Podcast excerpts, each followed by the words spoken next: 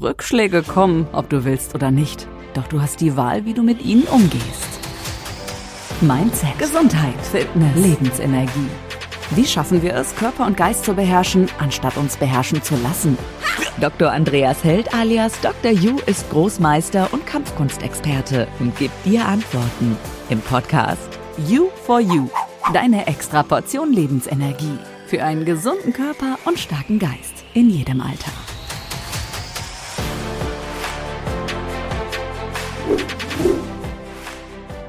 Das Bambusprinzip.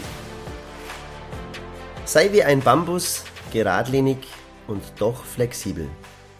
Dieser Ausspruch entstammt einer asiatischen Philosophie und birgt sehr viel Weisheit in Bezug auf den Umgang mit sich selbst, aber auch auf den Umgang mit seinen Mitmenschen. Sei stur mit deinen Zielen, aber flexibel mit dem Weg dorthin.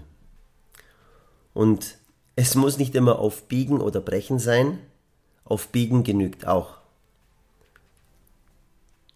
Welches Verhalten steht denn für Geradlinigkeit und welches Verhalten steht für Flexibilität?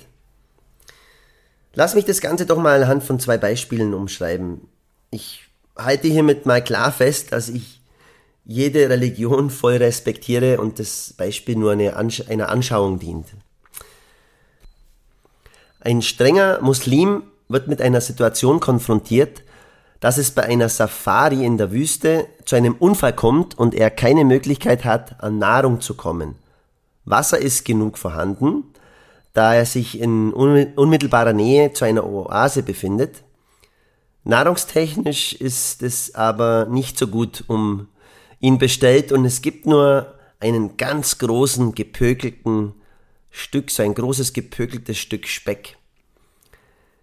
Denn bereits ein tödlich verunglückter anderer Mitreisender als Reiseproviant dabei hatte. Wenn, was vielleicht nicht alle wissen, aber Schweinefleisch ist in der ja, muslimischen Religion äh, was Unreines und das darf auch mh, aufgrund äh, ja, der Inhalte im Koran, dem heiligen Buch, eben nicht verzehrt werden.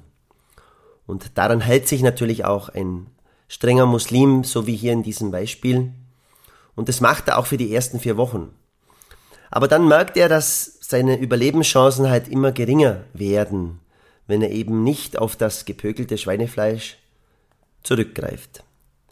Er hätte dann keinerlei Möglichkeiten mehr, um seine Kinder, seine geliebte Frau, seine Familie zu sehen, weil er sterben würde.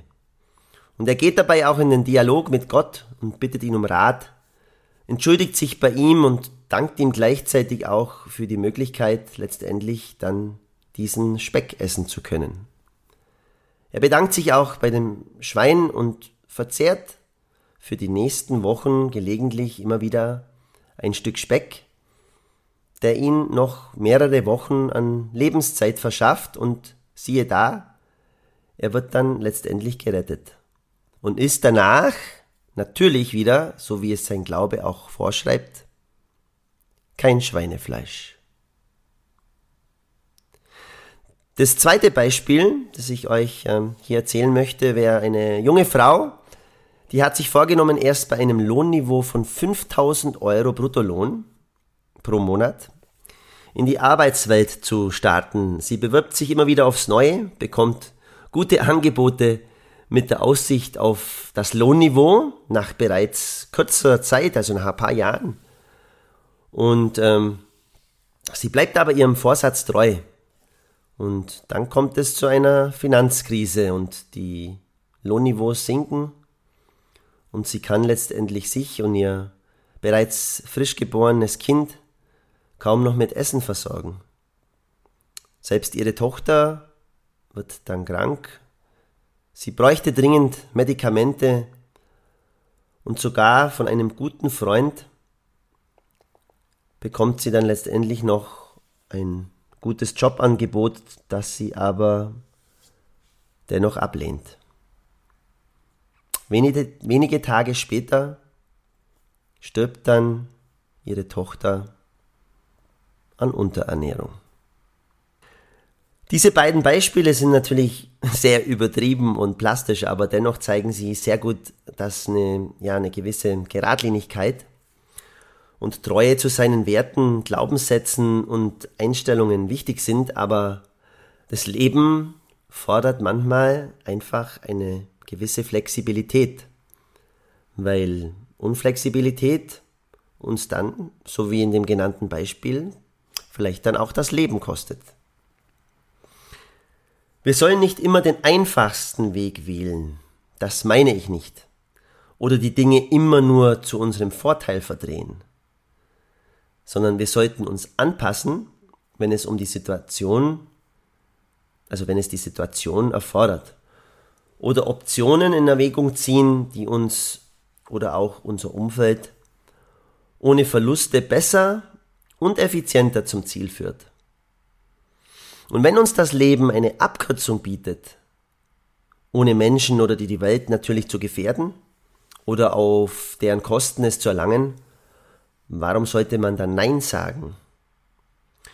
Höchstens man nimmt sich einen Lernprozess, so wie es wir in einem Podcast von mir schon zum Thema Hierarchie hatten. Also höchstens man nimmt sich einen Lernprozess, denn auf jeden Fall, den man auf jeden Fall machen mag. Flexibilität ist hier natürlich auch sehr individuell zu betrachten und auch sehr bezogen auf die Situation.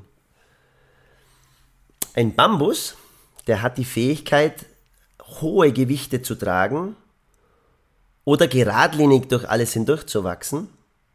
Und gleichzeitig kann er aber situationsbedingt auch sehr, sehr flexibel sein, sei es nach links, nach rechts oder nach oben oder unten. Geradlinigkeit ist prinzipiell eine tolle Eigenschaft, wenn wir diese haben. Und sie hilft uns, unsere Ziele zu erreichen und unsere Werte zu verteidigen. Aber Geradlinigkeit ohne Flexibilität hat dann meistens Folgendes zur Folge. Nämlich den Ausspruch von Ernst Förstl, Geradlinigkeit ist der kürzeste Weg, andere zu veranlassen, einen großen Bogen um uns zu machen. Was ist denn jetzt eigentlich in der Definition Flexibilität? Flexibilität. Es ist eine hm, Anpassungsfähigkeit an wechselnde Umstände. Die Fähigkeit eines Lebewesens oder einer Gesellschaft, sich an Veränderung anzupassen. Und das Potenzial der Flexibilität liegt begründet in der Erweiterung des Aktionsraums, der die möglichen Handlungsalternativen erhöht und äh, bessere Entscheidungsoptionen zum Beispiel schafft. Und somit die benötigte Zeit auch verkürzt. Ich bin ja Sportwissenschaftler und ähm, vielleicht habt ihr auch schon mal den Begriff Superkompensation gehört dass, wenn man das jetzt übersetzt aus der Sportwissenschaft, das ist die Anpassung der Kohlenhydratreserven des Organismus als Reaktion auf einen Belastungsreiz. Ähm, aber was heißt das jetzt?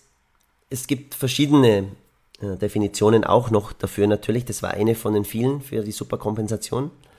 Aber unter Superkompensation versteht man ein Modell, das eben verdeutlicht, wie Anpassungsprozesse im Rahmen des sportlichen Trainings ablaufen. Also das Prinzip besagt, dass der Körper nach einer Trainingsbelastung nicht nur die Bereitschaft zur Erbringung des gleichen Leistungsniveaus wiederherstellt, sondern der Körper ist versucht sozusagen den Menschen noch ein bisschen stärker zu machen. Und im Verlauf der Erholung, der Regeneration, bringt er ihn ein bisschen über das ursprüngliche Niveau. Und genau in diesem Zeitraum sollte man wieder den nächsten Impuls setzen. Also dann ähm, werden wir natürlich auch irgendwann mal wird es ausgereizt sein, aber so werden wir Schritt für Schritt etwas stärker und ähm, ausdauernder. Und die Kunst ist, ist die Regenerationsphase zwischen den Trainingsbelastungen zu lang, dann geht der Trainingseffekt schon wieder verloren und gehen wir zu früh in die Trainingsbelastung, dann sind wir in einem Übertraining. Was bringt jetzt aber diese Flexibilität?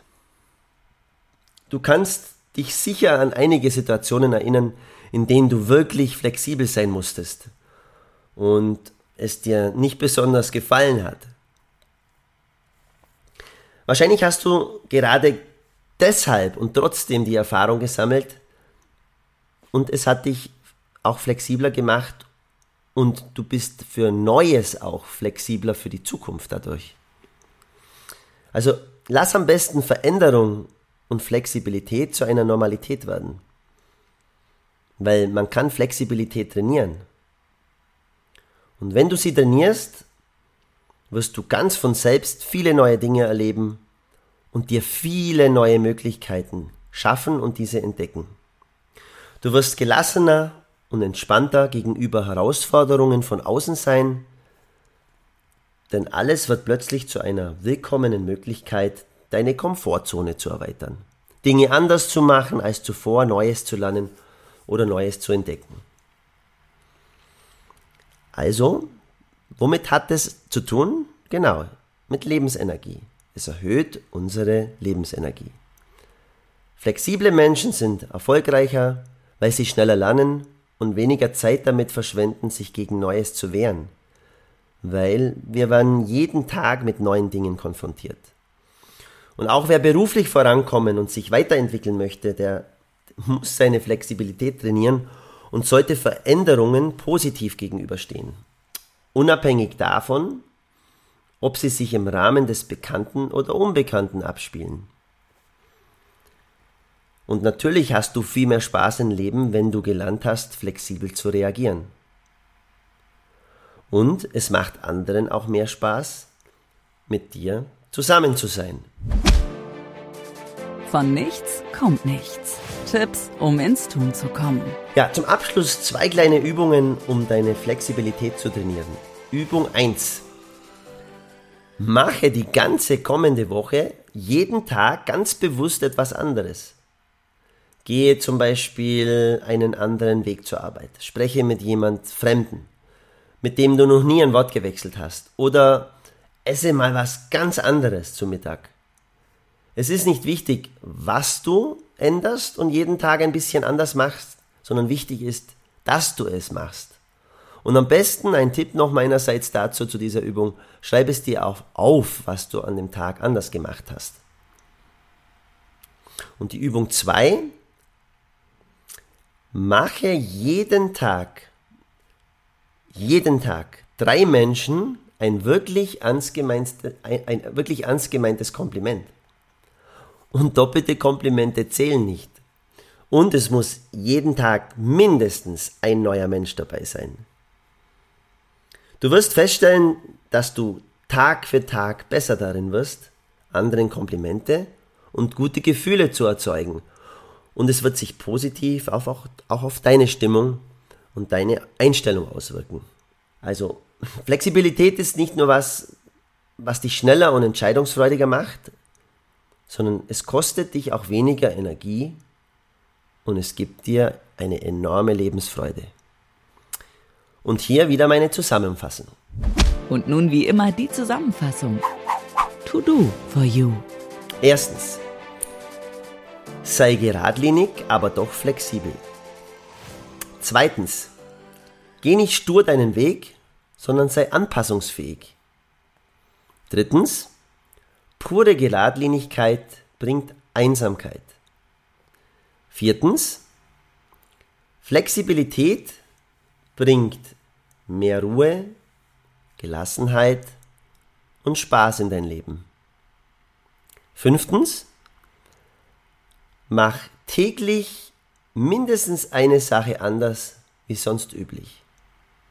Und sechstens, sechstens, gib jeden Tag einer neuen anderen Person ein Kompliment. Sei wie der Bambus, flexibel, aber doch geradlinig in deinen Vorhaben. Dein Dr. Ju. Kurze Pause, aber bleib dran und hol dir bald die nächste Extraportion Lebensenergie ab. Gemeinsam mit Dr. You in You for You, der Podcast. Denn von nichts kommt auch nichts.